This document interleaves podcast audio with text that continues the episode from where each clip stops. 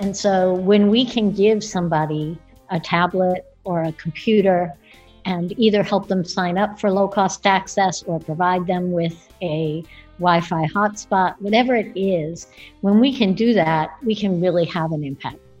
Welcome to episode 417 of the Community Broadband Bits podcast. This is Rye Markitilio-McCracken here with the Institute for Local Self-Reliance. Today, Christopher talks with Deb Socia and Geoff Millener. Deb is the president and CEO of the Enterprise Center in Chattanooga, Tennessee, and Geoff is the senior program and operations officer there. Christopher talks with Deb and Geoff about their work to help Chattanooga achieve digital inclusion by working with churches and other organizations to ensure people can continue their faith traditions. They discuss improving connections between people and the telehealth and telemental health services they need. A quick note, due to some recording difficulties in this episode, the audio quality is not up to our normal standards. We apologize and hope you enjoy. Now here's Christopher talking with Deb Socia and Geoff Millener. Welcome to another episode of the Community Broadband Bits podcasts. I'm Christopher Mitchell with the Institute for Local Self-Reliance in St. Paul, Minnesota, where we are all working from home still. Today, I'm returning with one of my favorite guests, my favorite people of all times, Deb Socia, who is now the president and CEO of the Enterprise Center and it could be called Enterprise in Chattanooga, Tennessee. Welcome to the show. Thanks, Chris. Good to see you. It's great to see you. And also we have Geoff Millener, who is an all right guy in his own right, the senior program and operations officer at the Enterprise Center. Welcome to the show, Geoff. Thanks for having me, Chris. I was sure you were talking about me at the beginning, but I'll concede that to Deb. Every time I see you, you go up in my estimation. For people who aren't aware, Geoff was part of one of the best panels of all time with Deb and I, who have performed many times over the years together, but never as much fun as when Geoff was on stage with us. And was that in Charlotte? Was that it was the NDIA Net Inclusion? That was in Charlotte. Yeah, that was a good time. That was an incredibly smart panel with me also there. So let me start by asking. I believe we had Ken on from the Enterprise Center a while ago. But what is the Enterprise Center in Chattanooga? What's its role, Deb? So we have really three distinct areas of work. One of them is convening and helping to manage the Chattanooga Smart Community Collaborative, with the University of Tennessee Chattanooga, with CoLab, with the city, with the county. It's a broad array of folks who are all working on ensuring that smart cities infrastructure is responsive to the needs of the citizens. So it's a really awesome project. The second one is we work in the Innovation District. And in the Innovation District, a lot of our effort surrounds figuring out how to elevate opportunities, make connections, network, and really smooth the pathway for entrepreneurs in the innovation economy. And the third area is digital equity work, and we run the Tech Goes Home program and a variety of other projects that really help to connect people to technology, to training, and to online home access. And let me ask Geoff, so a lot of the things that Deb just described are pretty general, but tell me just specifically some of the things that you're involved in more specific details that like, what's the impact of some of the stuff you're doing? You know, those three buckets seem like they're separate, but for us, it is such a unified strategy that these things overlap. When we're talking about smart cities, we're talking about digital equity. When we're talking about investing in new technologies, we're also talking about, you know, what entrepreneurs, what startups can participate in that ecosystem as well. So it's a unified kind of different distributed approach to economic development. And that does look like a lot of different things, from public Wi-Fi. At the moment, we're working on standing up a really robust public Wi-Fi network, gig-backed over our downtown core and out into the county in response to COVID-19, making sure that there is some form of access readily accessible to folks who live here. Deb mentioned Tech Goes Home. You know, there's a general framework for Tech Goes Home, 15 hours, low-cost device that we've subsidized, and access to home internet. But the way that program evolved here in Chattanooga, you know, to meet the needs of a specific small business class, or families who have a child who's nonverbal, so they're learning accessible communication technologies. so that they can have more agency and control in their child's education.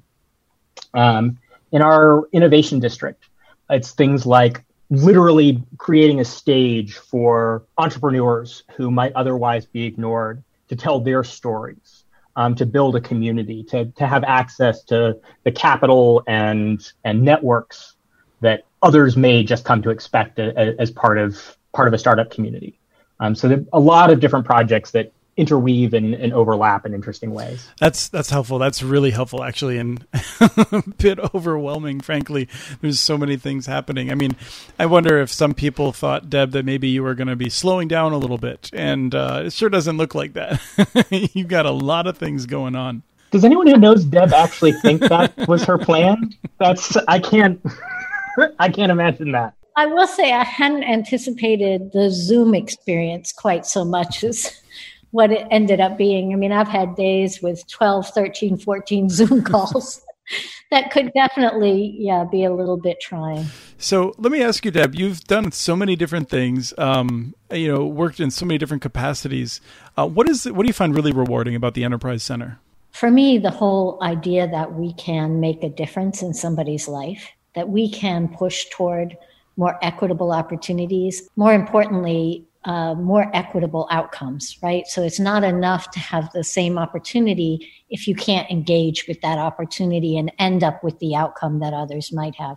So really, this is an opportunity for us to step in where folks are missing the chance to participate in the innovation economy and provide them with a doorway and a hand. Right. So I really love that part of this work. And we really are looking forward to moving on and making some changes in the innovation economy here that could have a significant impact. I'm jealous because as you know, from years of doing the sort of the national work and the work that we do, we might help out tens or hundreds of communities in ways that we can't always tell what we're doing. And generally we just have to assume because we don't always see the results of what we do, but I'm jealous you can actually see that and learn from that and iterate. It's actually been one of the most important things for me as I get toward the other end of my career, right? I'm older. And so the idea that I could work locally and see the impact was really an important next step for me. So let's go backwards a little bit to not all of the things that you've been doing that's interesting, but what's different about COVID-19? Since the pandemic began, how has that changed your focus? It's been really interesting because one of the problems has been that there are groups of folks that haven't been able to shift to online, right? That includes, for example, some of the restaurants. So we got some volunteers together, we got some restaurant owners who didn't have the tech capacity, and we helped them share what's different for them now. Can you order online? Do you have to make a phone call? How does this all work? And that's been really important to help these small restaurants maintain. The other group that we found really in significant trouble were the faith-based leaders. They really didn't have the capacity to move online, especially the really smaller Black and Latino churches. And so folks were missing a trusted voice in the conversation about how to stay safe. They were missing the message that they received every week. And these small churches are really small businesses, and they weren't able to collect their tithes or donations either. So we lost this really important trusted asset. So we worked with, I think we've given out 20 or so Wi-Fi hotspots and tablets to folks so that they could do an online sermon or online Bible study. And in some cases, just be able to communicate in a way that allowed people to see each other. It's really been meaningful to us to be able to do that work. You haven't upset any key allies in Chattanooga in terms of taking one of the most impressive wired networks in the nation and then giving people hotspots to a wireless network. Yeah, it really is challenging. But as you know, EPB can't cover this whole area because of the state law.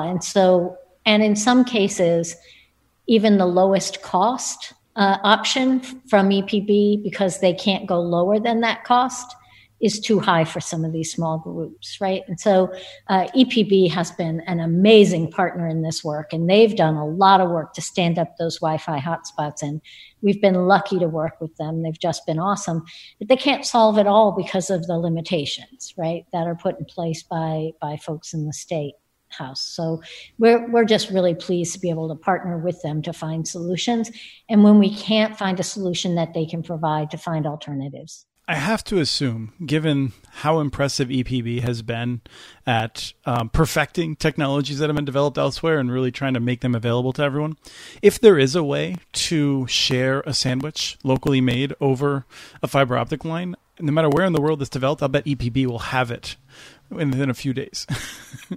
They're very engaged across the board. They're really planning microgrids and figuring out how to solve problems. You know, we're in an area that gets tornadoes, right? So in the middle of this pandemic, we had a tornado blow through town, and EPB got everybody back online, really amazingly rapid response. Both electricity and internet was returned back to just about normal in a very short period of time. I just find them impressive. Right. Geoff, I think we missed a quip from you. It was going to be a bad gig joke and about 1,000 sandwiches, and we're going to move on from it, Chris. I will say, I'll add to something Deb said earlier in just thinking about local work. And this is not to say this doesn't happen at the national level, but particularly in the face of a pandemic, in the face of the tornadoes, the level at which just partners locally from across sectors came together to solve these challenges, particularly EPB, but looking at churches, looking at nonprofits, looking at hospitals, looking at, there wasn't a sector that wasn't engaged. And right at the beginning, our United Way just stood up a call to listen. 150 organizations on that first from around the city and county and region. Those calls have been going on for 16, 17 weeks now with the same level of participation, same level of coordination, living in a networked town, both physically and sort of socially, like Chattanooga, still seeing the level at which folks are able to work together around this lightens the load on everything that's on Deb's plate, certainly. Geoff, remind me, did you grow up in Chattanooga area?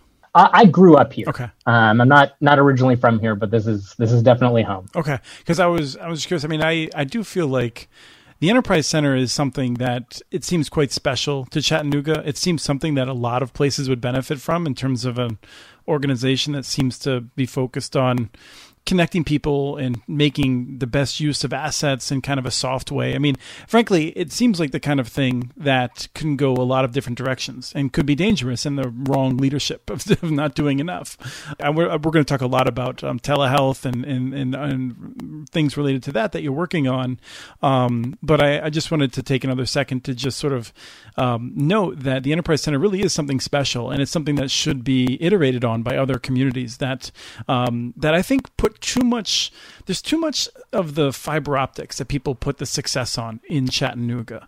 And I regularly try to explain to people, it's not about the technology. EPB is doing an amazing job. And frankly, if EPB had decided to do wireless, it would be one of the best wireless networks, it's just a matter of culture. It's a matter of working together and sort of listening to the community. It seems like there's a lot of different factors involved that I just want people to appreciate. I'll give you an example, right? So we have a mile that is fully sensorized, right? Created by the Chattanooga Smart Community Collaborative. EPB wired it and got us electricity. UTC created the plans and helped to implement them. The Enterprise Center ran back and forth between the city, the county, and EPB and UTC. And it's been an amazing collaboration. And it's interesting because when we talk about this nationally, one of the things I always hear is they can't make those connections by themselves. Those big groups have a hard time being the glue. We get to be the glue, and it's really amazingly rewarding. Geoff, you're nodding your head like maybe if I just poke you, you'd have something to fill in. That this is audio, and I can also So I was nodding very sagely. I think there's a missing adverb there. Deb hit it absolutely on the head. I think that's exactly it. And that, how I've always kind of seen our work is that sometimes these projects don't go forward, not because of a lack of good intention, but the fact that there's something that is too difficult for one of those partners to manage on their own, or there's something extra that's required. And having this sort of middle space, interstitial space, where partners like the Enterprise Center can work, make those connections, figure out what isn't working, and certainly for that pilot version, solve it for the immediate, and then work on the structure to make sure that it doesn't just happen one time, but becomes how we get things done. So the reason that I finally am getting around to putting you two on the microphone in this show is because Deb and I were talking recently, and I was making the case that I feel like we need more research into benefits around telehealth and all of the wide range of things that could include,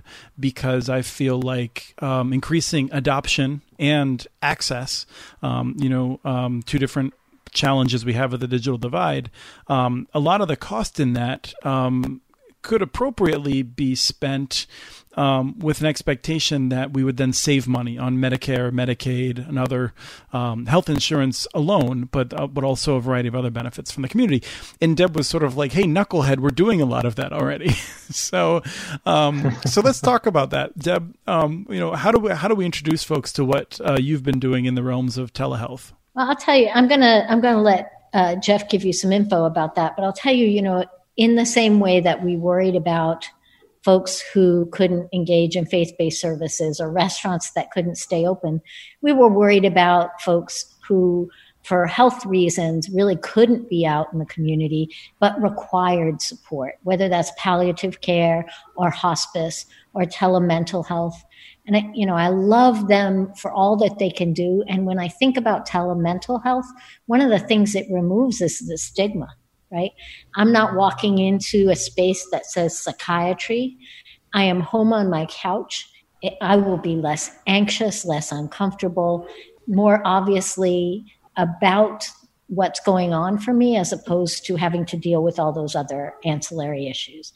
So I just love this as an option.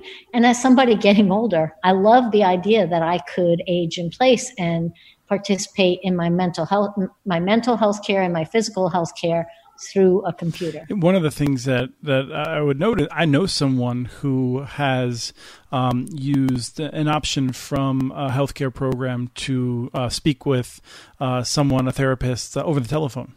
And so it is a wonderful option. It can provide tremendous help without being stigmatizing. And I can only imagine that a video link could help a lot more for people that would want to have that extra dimension. Body language matters. I think the big trick with all of this is making sure that the providers can get paid, right? That's where the struggle has been in the past. Is it an equitable pay if I am providing you with 45 minutes of telemental health to you sitting in my office for mental health care? I think that has been part of the challenge. So, Geoff, if we go back out to the higher version and generally, how do you get involved in general with the telehealth programs and things like that? How does it all fit within what you do? Yeah, I think part of it is there's a really interesting parallel between digital equity work and health work. I mean, we're talking about quality of life. We're talking about health, happiness, success. These are systems level things.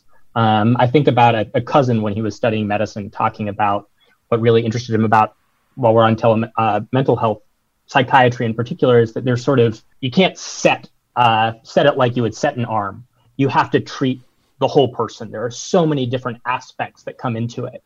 And thinking about health and health systems in general in that same way, that there are so many different aspects that touch people's lives and have their own kind of specific requirements. And that lines up in a really interesting way with access, sort of people's ability to navigate those systems, that the agency from the digital literacy and digital inclusion side of things can translate to agency within those health systems.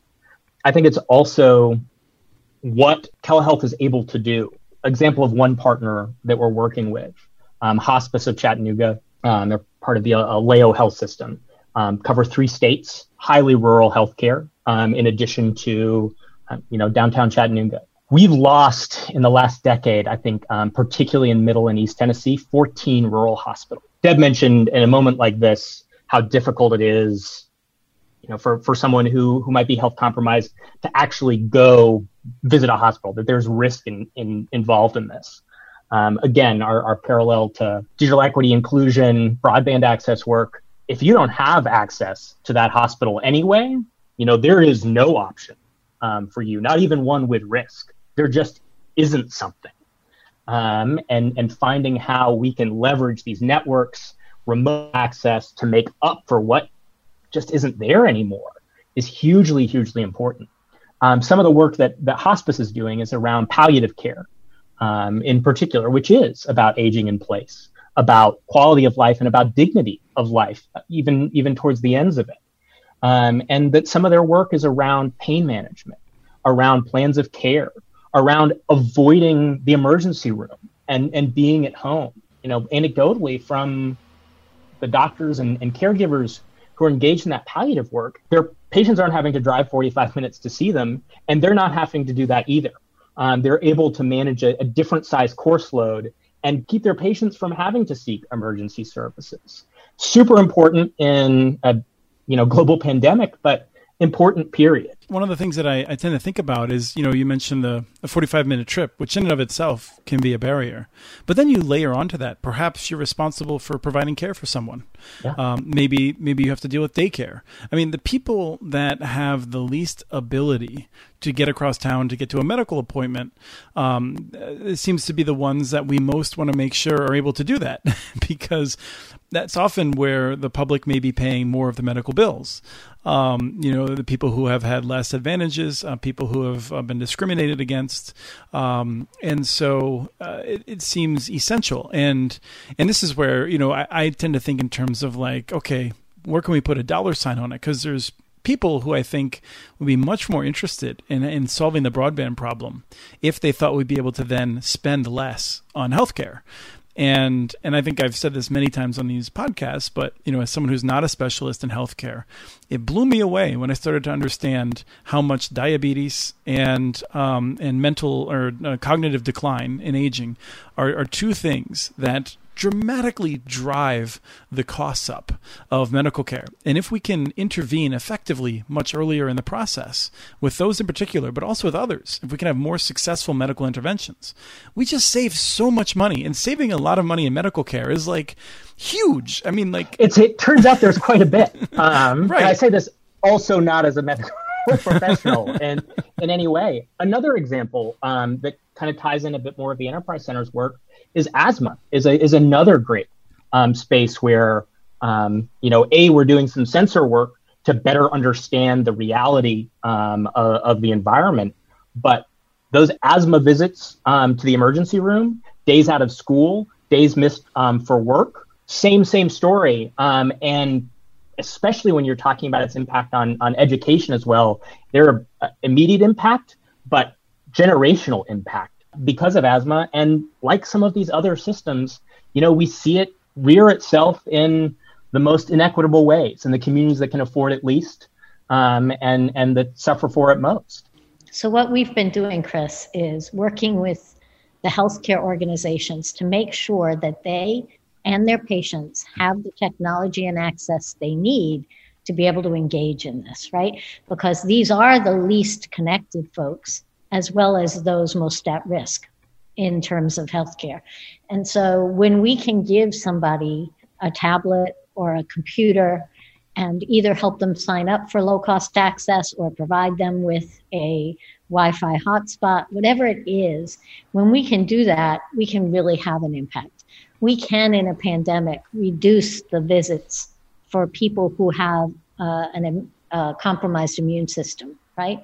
Instead of having to go in for that asthma visit, I can have that asthma visit from home. So figuring out who needs that resource and how do we get to them, pretty much we worked with the medical providers as opposed to trying to figure out who needed it. They know who needs the help. And so we've worked primarily with the medical providers. Was there a concern or there's anything special you had to do to make sure that you weren't you know, I can imagine that if I went up to a doctor in St. Paul and said, "Hey, I'd like to find out all your patients who need a computer, and I'd like to give them one," I might say, well, "Wait a minute here, I'm not going to give you my list of patients." I actually would never ask that question anyway. I wouldn't think that you would. We basically gave the devices to them, and they distributed as they needed. Right? We definitely didn't want to be the middleman in that work, unless there's somebody they want us to help do training. We are happy to do that. But in the end, our goal was not to be engaged in that way, but rather to facilitate it, right? Mm-hmm. How do we facilitate this? This is not work that medical providers are really trained to do, but it's what we're trained to do. And so our capacity to help them, help their patients, really is what made it all work. And I think at that level, too, the trend towards telemedicine, you know, services at distance did not show up during COVID. And we found in reaching out to a handful of partners who we thought this could be helpful for, getting that feedback that this is where we knew we had to head. The timeline has changed. You know, what else can we do? What should we be doing? What would you recommend in this, specifically the connectivity space? And I think those are the kinds of interesting partnerships I alluded to earlier, where we rely on their expertise and they rely on ours, and that's where the outcomes come from. We did something similar in the recovery community as well. Actually, that's what I was just gonna push us to. Exactly. I mean, assume that's an area that's particularly challenged is people who have been used to going to group meetings. Right. And you know, they are really important for folks in recovery. And so how do you provide that? Well, somebody needs a Zoom license. Some folks need a device, but it has to be anonymous. And so we facilitated conversations and the process of getting Zoom licenses and helping people share that they're online now. It is tricky because it's another community in which we don't want the list. We couldn't get the list. But what we want to do is help be the facilitator that can connect all the pieces, if that makes sense. And we wrote some grants with a couple of folks on both of those. And the United Way is working with us on the recovery piece. And a local group of pastors called Kingdom Partners is helping us on the faith-based side. Are there any lessons that you learned that you could share with people that might be inspired to try and do this in their community? My number one would be one that I think wouldn't surprise anybody who's worked in digital equity. And that is, you got to figure out who's the trusted partner. We are not the trusted partner, and we are sometimes, I will admit, but not in general, right? So how do we find those folks who people trust and will go to them for support, and we support them as they support others, right? So we aren't always doing it directly. We are often using sort of a proxy, right? So, and it works really well because it's not a circumstance where folks say, yeah, I trust government.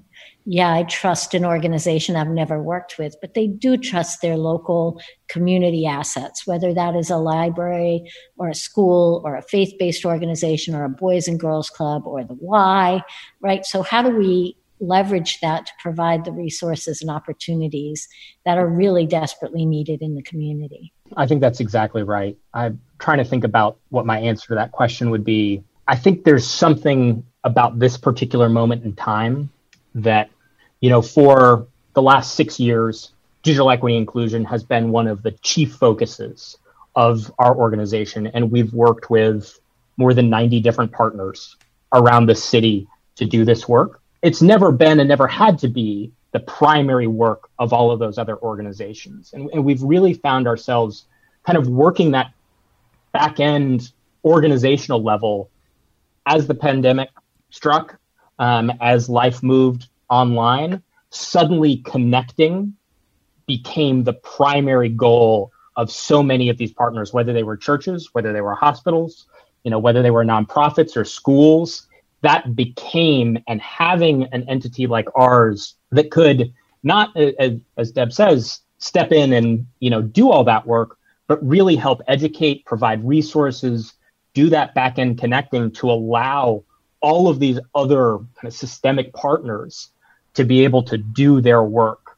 And I don't know that that's a lesson exactly, but the fact that we had a little bit of that lead time, that we'd been doing this work for a bit, made all of those connections and kind of the platform to do some of these new things, to end up in spaces I don't think we anticipated, like addiction recovery. But we recognize is just incredibly vital to the health of our community. One of the solutions, because, I mean, we know that the state law prohibits EPB from going out there and using its power to connect low-income folks and offer them a deal that they can afford.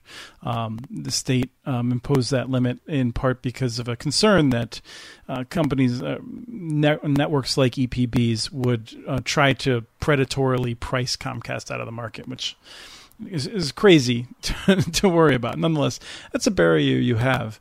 But I'm curious, I mean, you have this challenge in which you're using all these different technologies, and it seems like you're not able to use the one that's the most powerful one that's there, the sort of the greatest asset that could be there.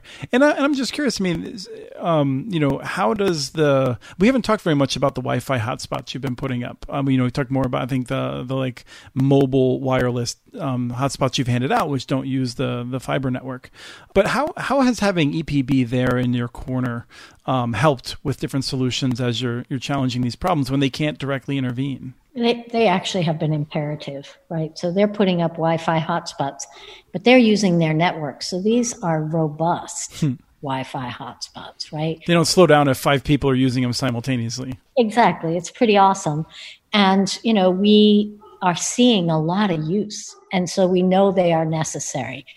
I'll say on the hotspots as well, to tie it back to health, you know, one of the places and we've been working very closely with EPB over the last, and a couple of philanthropic partners, as well as the city, is to stand up, as Deb said, a really robust network, particularly in our urban core, really thinking about sort of a 3-minute walk shed tops for tens of thousands of residents to be able to access this level of public Wi-Fi, but also using that as a tool to communicate health information. As Deb said, we're getting now tens of thousands of sessions on this public Wi-Fi network that's been stood up kind of at the neighborhood level and not just in parking lots, at our housing authority locations and other subsidized housing locations. And using that network to communicate information about COVID-19, about testing sites, about digital health, about other resources like 211 that families can access in times of trouble and challenge. These are the neighborhoods where, when you look at our map, these are the hotspots. These are where families, particularly our Latinx community, 6% of our population, 60% of our cases right now, you know, have been disconnected, and leveraging every tool we've got to help slow down that spread, to provide folks with the information resources they need to be safe is really, really important. I think that's also, you know, we've got EPB is an incredible partner. They're not everywhere, and they're not everywhere else either. There is no one solution to any of this. And I think that has been key, especially in a moment like this, where it's all hands on deck. It's been everyone working together, whether it's a large national carrier or our local champions, to meet people where they are and provide a slew of options to get us to a space where we can think about what's next. It's interesting because one of the things that we did with University of Tennessee Chattanooga is work with their GIS folks. So I can go to that interactive map, put in my location, and it will show me where I can go to get free Wi-Fi. And it's within a very short distance of almost everybody to be able to find that. You know, that's a really good positive step. It's not everything, it's not perfect, but it is a good part of that puzzle, that mix of solutions that we need in order to ensure that no one is without connectivity. And especially, you know, you don't have to have an address to be able to access this network. There are all kinds of reasons that having this as, at the very least, the fail-safe, there is always an option available to you regardless of circumstance. Like we said, we know it's not the only option, it's not the only thing we need to do, but it's there. And it is for everyone. I don't know, that's been our approach to all of the above in Chattanooga. I think it sets a high bar, and I hope it's inspiring others to think about what they can do locally to try to iterate on these ideas, and if nothing else, push you all to keep moving toward your next great announcement. So I'm looking forward to, frankly, traveling down to Chattanooga again. I'd been it's been too long, and I thought I would see Deb this fall, but now I guess I won't be coming down for an event. But as soon as possible, I very much want to come back and see with for my own eyes all the great things that are happening there. We'd love to have you. Thank you so much, Deb. Thank you. It's great to see you. It's great to talk with you. And Geoff, wonderful again. I look forward to a future net inclusion where we are all together and not wearing masks and performing a comic routine rather than talking about broadband. It's hard to convey the level of sarcasm I see in your eye. No, Chris, it's always a pleasure. I really enjoy. I always learn something. I always learn something from Deb. And I always learn something from you. So thanks for letting me join you two talking on this as well. That was Christopher talking with Deb Socia and Geoff Millener. We have transcripts for this and other podcasts available at muninetworks.org/broadbandbits. Email us at podcast@muninetworks.org with your ideas for the show. Follow Chris on Twitter. His handle is @CommunityNets. Follow muninetworks.org stories on Twitter. The handle is @muninetworks. Subscribe to this and other podcasts from ILSR, Building Local Power, Local Energy Rules, and the Composting for Community podcast. You can access them anywhere you get your podcasts. You can catch the latest important research from all our initiatives if you subscribe to our monthly newsletter at ilsr.org. While you're there, please take a moment to donate. Your support in any amount keeps us going. Thank you to Arnie Huseby for the song Warm Duck Shuffle, licensed through Creative Commons. This was episode 417 of the Community Broadband Bits podcast. Thanks for listening.